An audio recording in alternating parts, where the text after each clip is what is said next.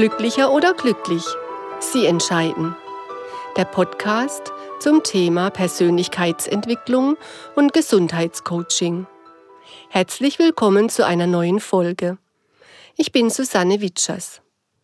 Vor einigen Jahren war ich auf einem Tagesseminar ausschließlich für Frauen von Robert Beetz. Während dieses Seminars kam Herr Beetz auch auf das Thema Sorgen zu sprechen und meinte mit einem Augenzwinkern, Viele Frauen, insbesondere Mütter, hätten die Tendenz, sich ständig Sorgen zu machen. Aber er könne uns versichern, dass Sorgen noch niemals etwas verändert oder verhindert hätten. Im Übrigen seien Sorgen nichts anderes als die größte gedankliche Umweltverschmutzung, die es je gab. Ich glaube, dass fast jede Teilnehmerin, ob sie nun zum Säugentyp zählte oder nicht, ein Schmunzeln oder gar Lachen nicht hatte unterdrücken können. Mir gefällt diese Idee der gedanklichen Umweltverschmutzung. Aber genau so, wie Säugen die Umwelt im übertragenen Sinne verschmutzen können, so können es auch alle anderen negativen Gedanken, die wir ständig aussenden, ob bewusst oder unbewusst. So wie es die drei unterschiedlichen Selbstzweifeltypen gibt, über die ich in der vergangenen Folge gesprochen habe, so gibt es auch drei Sorgentypen. Und ein echter Sorgentyp spürt, dass sich Sorgen machen, ebenfalls körperlich. Die Sorgen, die einen plagen und gedanklich nicht mehr loslassen, können auch hier für schlaflose Nächte, Ängste und Panikattacken sorgen. Sich Sorgen machen bedeutet nichts anderes, als sich negativ mit der Zukunft zu beschäftigen. Eine Kundin erzählte mir, dass sie sich so in ihre Sorgen, was alles Schlimmes passieren könne, hineinsteigern kann, dass sie sich tatsächlich erbrechen muss. Ihr ist zwar klar, dass diese sorgenvollen Gedanken völlig überflüssig sind, aber sie falle immer wieder in das gleiche Gedankenmuster zurück. Das Schlimmste dabei sei, dass ihr Verhalten ihre Familie sehr belastet. Ein Freund von mir macht sich ständig Sorgen darum, ob sein Verhalten und seine Äußerungen auch ja niemandem wehtun oder schaden. Er ist so besorgt darum, niemanden auf den Schlips zu treten, dass es ihm schwerfällt, bei einer Diskussion seine eigene Meinung zu vertreten. Es könne ja sein, dass sich diese Person dann verletzt fühlt und sich von ihm abwendet.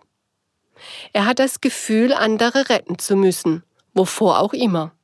Er ist so damit beschäftigt, sich in andere hineinzufühlen, zu erspüren, was sie gerne möchten, was ihnen gut tut, dass er gar nicht mehr dazu kommt, sich selbst zu spüren.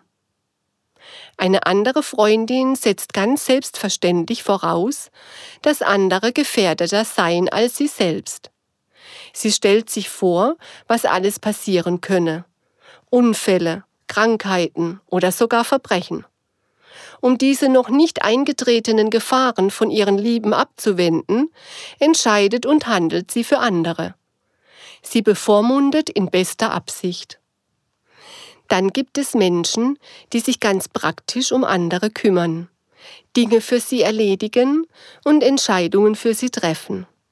Sie machen das auf ihre ganz eigene praktische Art und Weise.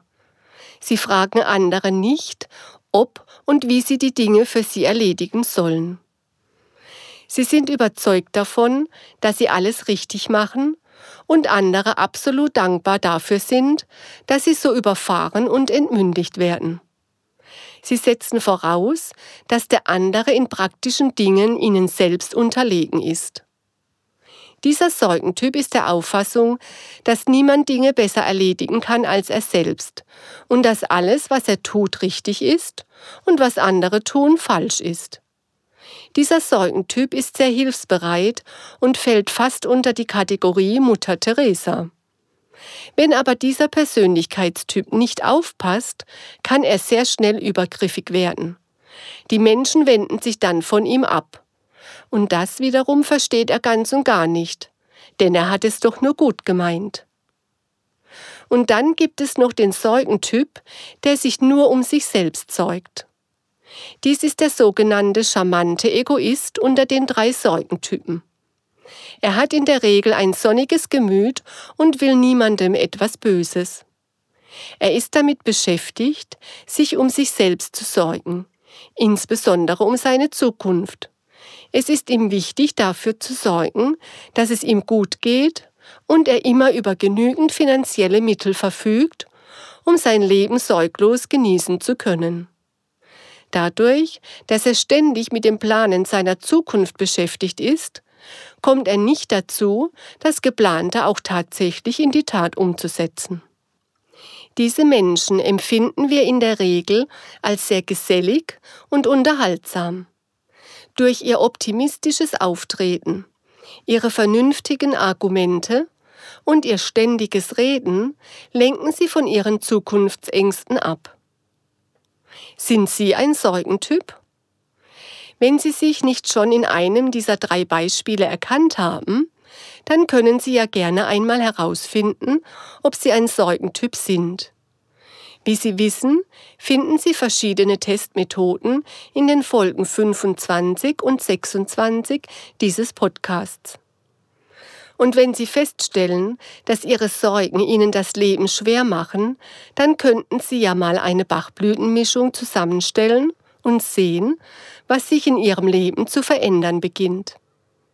Ich wünsche Ihnen alles Gute und viele neue und spannende Erkenntnisse. Vielen Dank fürs Zuhören. In der nächsten Folge bespreche ich das Thema Abhängigkeit und verrate Ihnen jetzt schon, dass ich zu diesem Persönlichkeitstyp gehöre. Ich freue mich, wenn Sie dann wieder dabei sind und verabschiede mich für heute ganz herzlich von Ihnen. Ihre Susanne Witschers. Und denken Sie daran, glücklicher als glücklich geht nicht.